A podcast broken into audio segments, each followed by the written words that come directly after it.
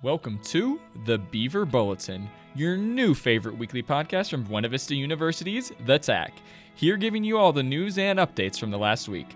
I'm your host, Colin Imhoff, and don't forget to go check out all of the other great articles the Tack has to offer. Let's see what's on the board for this week of September 20th, 2020. Today, we've got a quick COVID update from BVU, the very popular social media app TikTok being removed from the App Store, of course, we have the event of the week and many more stories to come. If you want to learn more about any of these stories, scroll on down to the description and you can go check out these articles for yourself. Now, to our first story. First up on the board is a quick BVU COVID 19 update. While COVID 19 has been a rising concern on the campus of Buena Vista University, the past week has been a promising one, as only five new cases have appeared over the weekend of the 12th. However, BVU only releases the active number of cases and not the total number of cases or the two week transmission rate.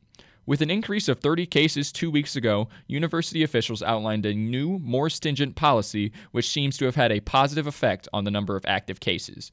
On Sunday, September 6th, Buena Vista University officials decided to put in place a no visitation policy. This policy prohibited students from being in rooms that were not their own. Students violating this policy were to be removed from campus. Students were outraged about this, as many took to Twitter and stated that they felt like they were in a prison.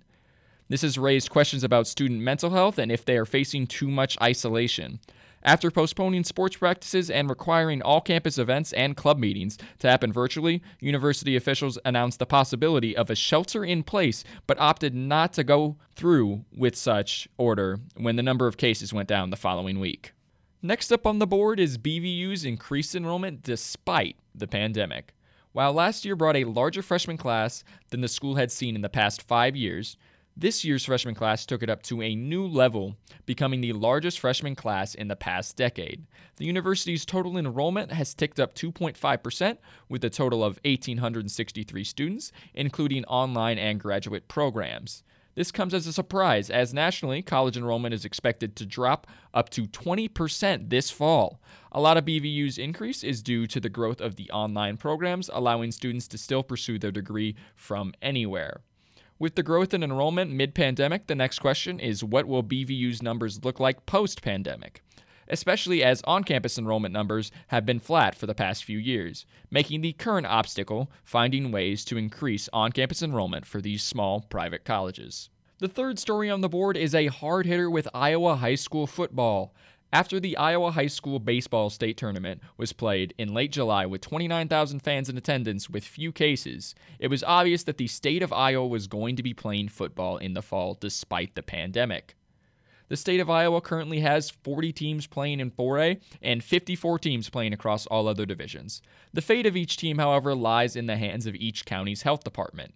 Once a positive case is confirmed, it is the county health department that determines what happens next. The most common course of action has been a two week suspension slash quarantine and can be devastating to a team at this point, as only about four weeks remain until the postseason.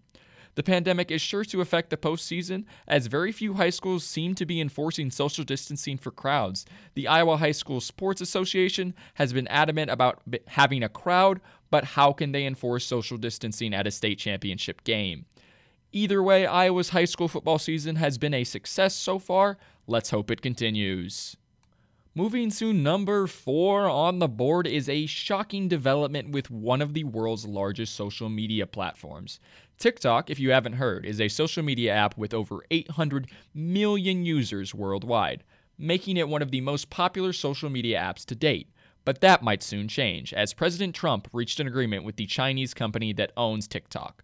Luckily, if you heard the rumors of TikTok being taken off the App Store, those rumors appear to be false. TikTok was and still is mainly owned by the Chinese company called ByteDance, and President Trump was suspicious of the app, calling it Chinese spyware. ByteDance came to an agreement with President Trump as they would become TikTok Global and give 20% stake to American companies Oracle and Walmart, allowing them to control the app on the American side. ByteDance also agreed to pay $5 billion in new tax treasury. While the Chinese still control the majority of TikTok, President Trump and the millions of American TikTok users um, seem to be happy with this arrangement. The fifth story on the board is a sad one that really hits the hearts of Americans. On September 18, 2020, Supreme Court Justice Ruth Bader Ginsburg passed away at the age of 87 due to complications from pancreatic cancer. This was not her first fight with cancer, as she survived colon cancer in 1999 and has had other health complications since. Justice Ginsburg was only the second female to serve on the Supreme Court and was an enormous advocate for women's rights. Ginsburg refused retirement on her 80th birthday at the start of President Obama's second term. She stated that she planned to stay as long as I can do the job full steam. She would say, sometimes adding, There will be a president after this one, and I am hopeful that that president will be a fine president. Late in life, Ginsburg became a pop culture icon known to many as the notorious RBG. Her death has now set up a showdown in the Senate between the Republicans and Democrats as the two debate who should nominate her replacement, given the election is just more than a month away.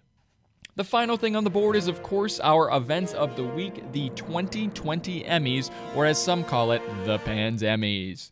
The 2020 Emmys will not be one to forget, as Jimmy Kimmel hosted to an almost empty Staples Center with nominees tuning in from all around the world. While this, of course, was not normal, they were still able to make the whole thing work. When it comes to awards, here are some of the more memorable ones. Schitt's Creek broke a record with seven Primetime Awards and nine Emmys in total in the comedy categories, and Succession took home five awards, including Best Drama Series. Tyler Perry accepted the Governor's Award, which recognizes extraordinary or cumulative accomplishment, and gave a heartful speech that tied a story about his grandmother to the experiences of black Americans. Zendaya made history by becoming the youngest winner for Best Lead Actress in a drama for her role in Euphoria. Possibly the most memorable event of the night was the several winners encouraging viewers to vote in the upcoming election. You can go check out the full list of winners with the link that is in the description. That's all on the bulletin board for this week, folks. Make sure to come back next week for more great stories and updates. Remember, if any story interested you and you would like to read more, links to all the articles are in the description. Also, don't forget to go check out more of the great articles from the Tack. Thanks for listening to this week's episode of the Beaver Bulletin. I'm your host, Colin Imhoff, and I'll see you next week.